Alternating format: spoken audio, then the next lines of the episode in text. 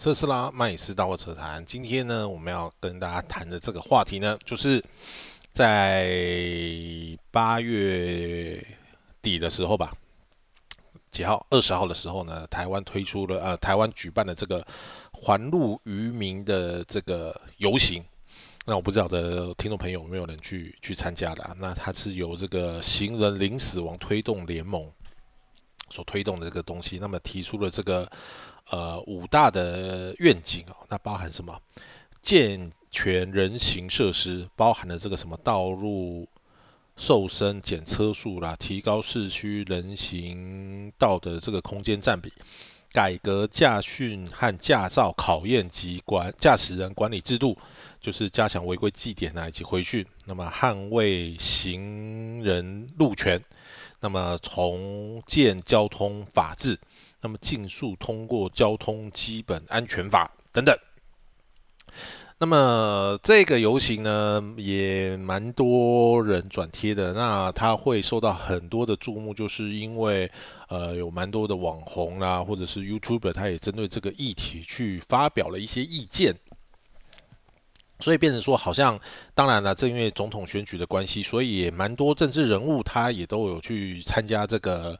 呃，这个游行呢，那也发表了一些意见呐、啊，就是有针对说，呃，要针对这个什么交通基本法啦，叭叭叭叭之类的。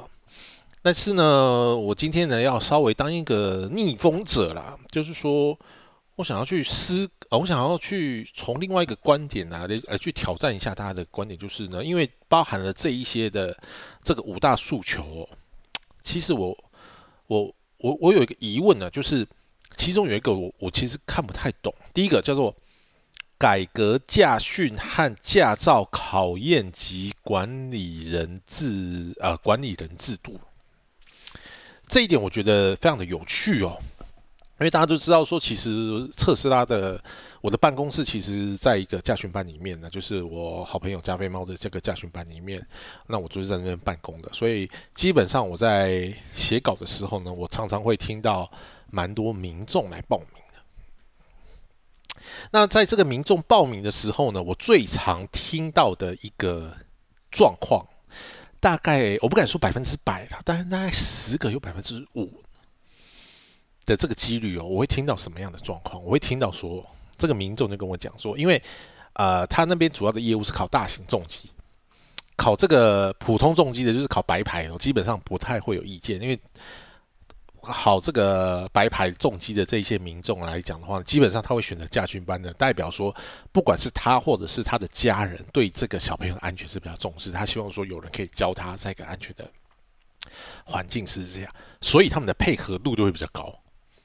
因为你是对安全有要求嘛，因为我现在没有强制说考白牌一定要来驾训班啊，所以你愿意来的话，代表说我希望我可以真的学到一些东西，所以不管是课程的安排啦，或者是说教练讲的话啊，什么什么之类的，他们的接受度比较高。哎，但是这个大重机就不一样了，大重机因为通常都是你的普通重型驾照要持满一年以上你才可以来报考。那当然柜台他都会先先问一下，做一些基本了解嘛，就是说比如说你有没有骑过挡车。那有些挡车来讲的话，特别是一些年轻的朋友，那现在最红的这个山道猴子，很多人就会说什么啊、呃，这个我想要买 R 三呢、啊，但是我不会骑挡车、啊，但是我就想说直上这个红牌的驾照。那这是第一点。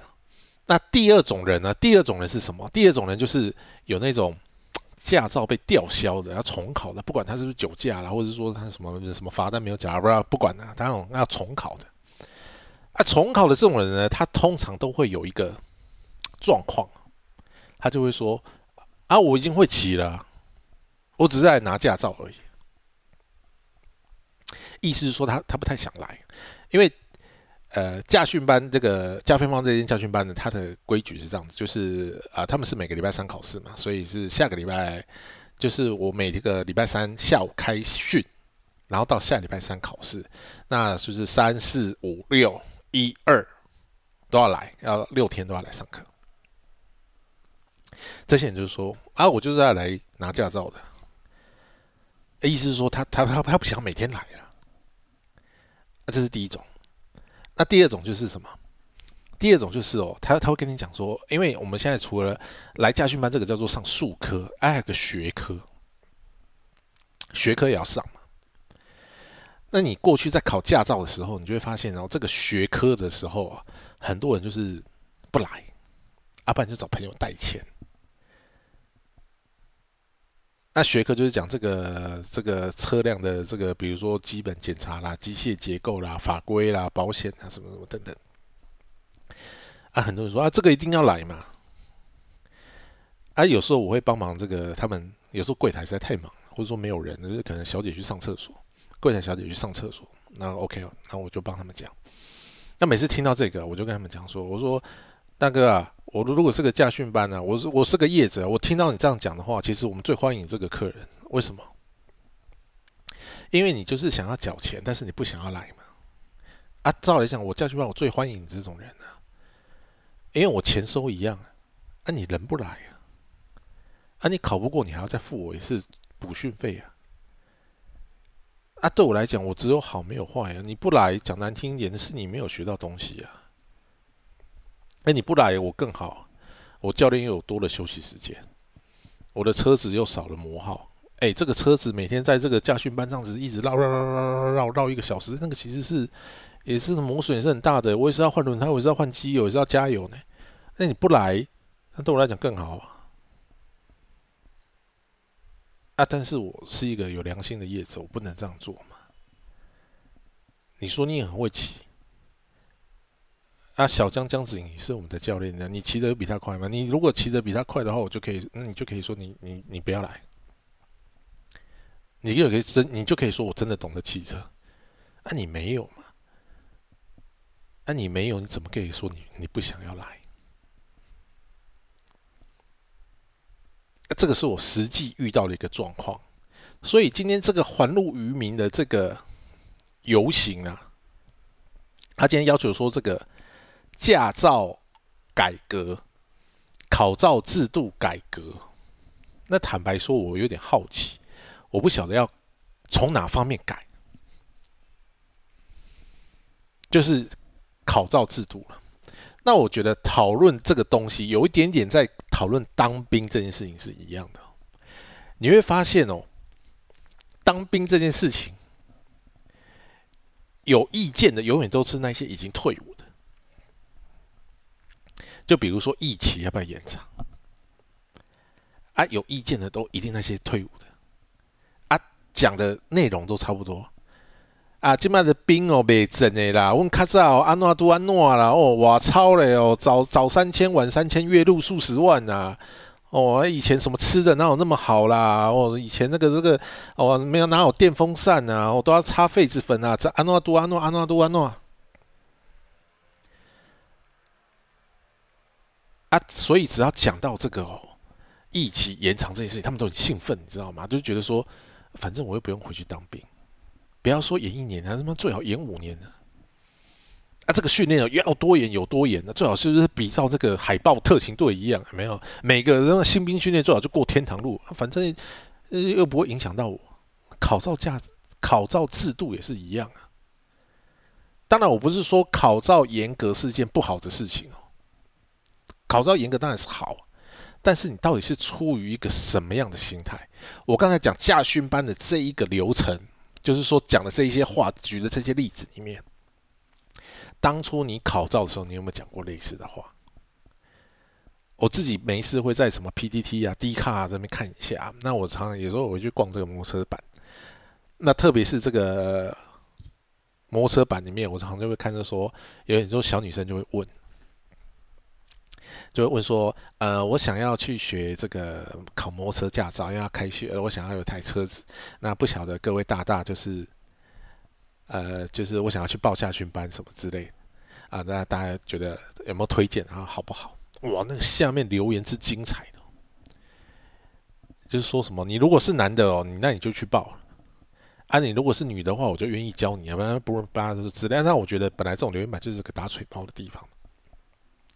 但是更多的留言是什么啊？不用啦，你去这个河滨公园学一学就好了啦。我这个哦，什么什么考驾照什么之类的，我就是什么从头到尾只有练了两次车我就过了啦。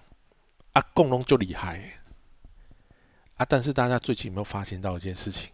之前有个女大生就是在合体练车，结果后来跟她的朋友，她朋友驾照，她车借给她，在合体旁边练车，结果人掉到水里面，妈不幸溺毙身亡。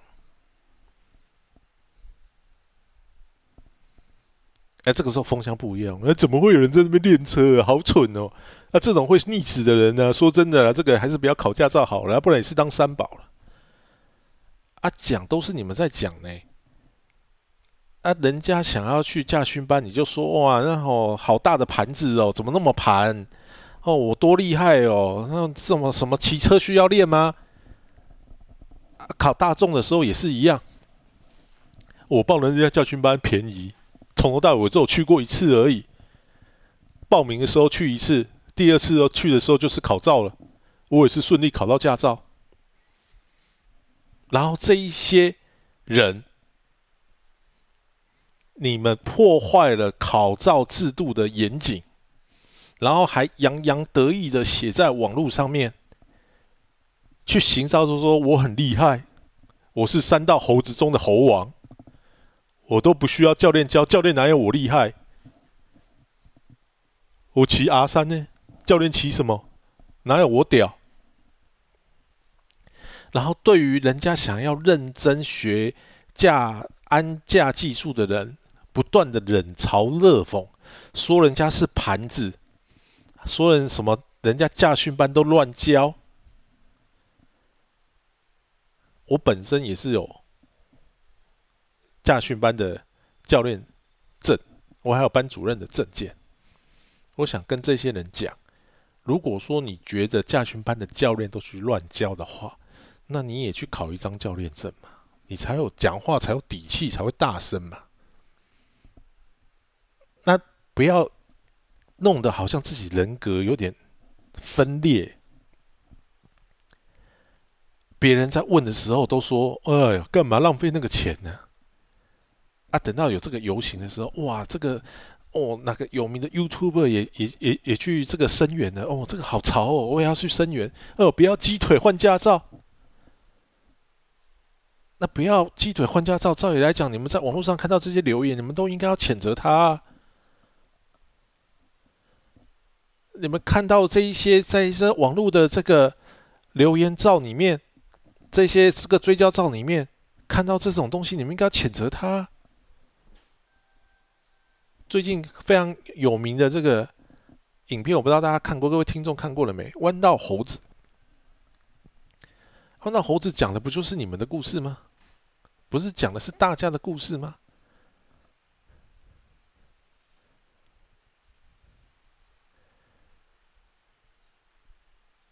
那我觉得这个作者他还比较好的一点就是，我不晓得大家有没有认真把那个片看完。那他中间还有提到一点就是，那个主角他后来不是换了这个重车嘛？他换了重车之后，他的朋友还跟他讲说：“呃，那你这个马力变大了，你这个防摔衣什么要买啊？呃，不然你的这个受伤啊会会更严重的，什么什么之类。”他还不忘去提醒说这个人生不平的重要。所以我说他算是个有良心的一支影片。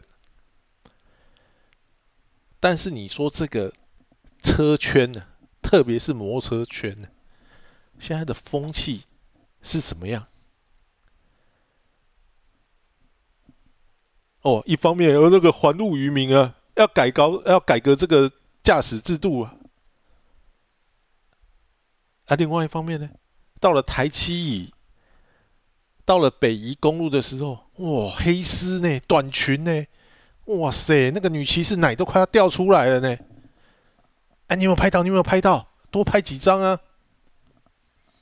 谢谢谢赤照，谢谢大大赤照赤美照啊！为什么你赤美照的这这个前几张照片，要么就是露奶的，不然就是露腿的，不然就是露屁股蛋的？那、啊、如果是这样的话，大家不应该去台七乙拍啊！之前五股工商展览馆不是才办一个这个成人展吗？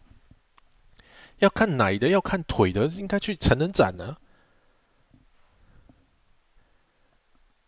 啊，之前在南港展览馆的机车展，我还记得有个摊位，那个也是个莫名其妙，什么穿着性感服装拍照，拍一张不知道几百块。啊，这个请问一下，这个跟机车展有什么关系？啊，但是你们爱呀、啊！啊，不要说，好像我是个，我都是觉得说两轮圈很乱。我跟你讲，四轮圈也差不多。哦，这样子认认真真做一个企划，那个点阅率真的我都没有不，都不如说我请一个这个 model， 穿少一点点，露一下，哦，好棒！现在有几个这个女主持人呢？有时候我看到他们的这个粉丝专业啊，有时候说真的，我觉得蛮心酸的。当然啊，我我也觉得说，比如说我自己也有在拍这个试车的影片。当然啊，你人长得帅，那、啊、我人长得就抱歉一点点，所以有时候真的会影响点阅率。当然，人长得帅，人长得美，的确会就是觉得说赏心悦目，对不对？就是与其看到我，还是比较喜欢看到这个廖怡辰哦，看到陈志希他们长得比较帅，这个点阅率点得下去。但是我看到这些照片。这些女性的这些车评人呢，或者说不管是二轮的、四轮的，要么就拍腿啊，要么就拍露个乳沟啊，露个小腹啊，不然就拍个大长腿啊，摆出性感撩人的姿势。然后这个下面的留言呢、啊，也是我真的觉得真的是很难以入目啊，好辣。这个腿好正，那我想请问一下，这个到底跟跟车子有什么关系？我真的，我我我我我实在搞搞搞不懂，你知道吗？你说这个风气最早从零一开始，他找这个什么小恶魔福利社开始，他弄弄弄弄弄弄了这么多，二十多年来了。那以前还会找 model， 那我们讲说啊 ，model 它的本身就是就是展现自己的身材嘛，在一个合法合规的一个尺度下面，所以当然他摆出一些性感撩人的照的这个姿势 ，OK， 大家可以接受。啊，怎么连媒体工作者现在都开始走这个路线？这个我真的是有一点点，我不是生气，而是我觉得有一点点感伤啦、啊。就是有些你可能也是是新闻从业人员，那你做了这么久，然后结果到最后你还是要。还是要出卖色相，就是我我觉得这个对一个认真在做内容的人，我觉得他是一个很大的打击耶。你去认真的分析底盘啊，去认真分析的产业面，他妈有个屁用啊！大家又不喜欢听，露个腿哦，好正，好辣哦，露个背哦，姐姐好美，这简直是莫名其妙嘛！那你应该去开一个成人版啊。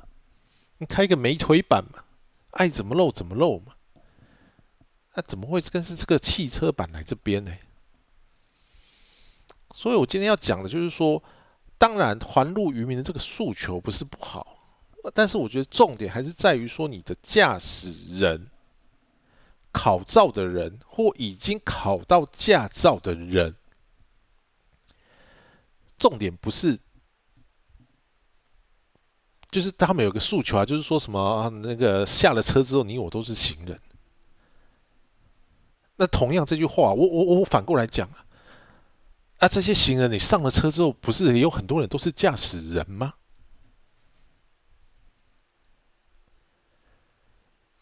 所以说礼让行人这一件事情，我觉得基本上就是你的身份都没有转换好。你当行人的时候，你希望礼让人，啊、呃，你希望车子礼让你，啊，怎么你到了当了驾驶的时候，你就不喜欢那你去礼让人？这代表说你自己忘记你是谁了嘛？你就没有办法去转换嘛？我自己本身有二轮，有四轮，我自己都有，所以每次，像比如说我在走市民大道的时候遇到塞车。那摩托车有些重机它会钻，我不晓得你会怎么样。我我个人是不会生气，我甚至会把路就是会，我会把车子稍微再开开侧面一点点，就是让它有比较宽的地方可以过。为什么？因为我自己也有可能会骑车啊。那我车子因为比较大，我塞在这里我过不去嘛。啊，你比较小，那你为什么要跟我一样塞在这里呢？我在车上还有冷气可以吹，你戴着安全帽穿着防摔衣这么热，我当然希望你赶快走啊。如果你又刚好跟我一样是骑一个杜卡迪，那个温度又很容易提高的，你塞在车阵里面，告诉你那个很痛苦，头顶烫，大腿内侧也烫，因为接近排气管。那你就让他先走嘛。所以这个就是身份转换的问题，而不是一个对立的问题嘛。那同样的、啊、你, 你今天这些骑士，我相信很多骑士跟我一样都是六轮组的、啊、你自己有四轮也有二轮、啊、那为什么你在二轮的时候就要去为难，就是好像要对立，要去攻击四轮，要去占四轮？那你当你自己是四轮驾驶的时候，又要去挑战二轮，不就是一种互助吗？所以我觉得今天环路与民这个概念哦，我觉得他说真的，我觉得都跟每一个人的道德素养比较有关系啊。你还记不记得当时柯文哲在刚当选市长的时候，我记得有一次台北市大塞车，我那个时候为了要去接一个女生哦，我大概四点出发，四点半出发。我从板桥出发要到这个复兴南路那边，我到复兴南路的时候，我永远记得那时候已经七点半。哎，结果我以为是有什么车祸、交通管制，哎，结果后来没有。后来我终于知道发生的这个塞车的原因是什么了。塞车的原因就是哦，大家没有保持路口进口，没有保持路口进口。这件事情隔天呢，后来因为塞车太太夸张了，议会就质询。啊、那个时候柯文哲有个政策，就是他不觉得每个路口都要站警察，他觉得很浪费人力。他那个时候不是都希望说什么警察的人力要用在最该用的地方，所以他不希望警察站在路口。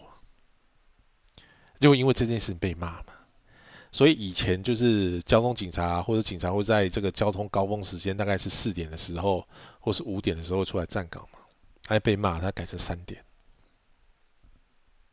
那果然交通就好一点点，但我要讲的问题就是说，路口净空这个问题，它只发生在有警察看到的时候嘛？就是说有警察看到，所以我路口才要净空，我才知道说，虽然我是绿灯，但是前面就塞车，我就过不去了。我过去只会阻碍对向的来车。那我就停在这边，还是觉得哦，我要单加顾啊，这边绿灯啊，我一定要跟在他屁股后面。我跟你讲，太多的人都是属于这一种的。我绿灯，我为什么不能走？啊，塞车是因为交通号志设计不良啊。但是你就没有这个道路净空的概念啊，所以到时候大家怎么样，死在一起嘛。你绿灯我要走啊，我我就算不走，我也要塞在路中间啊。啊，你塞在路中间之后，现在换我走了，那我也要走啊！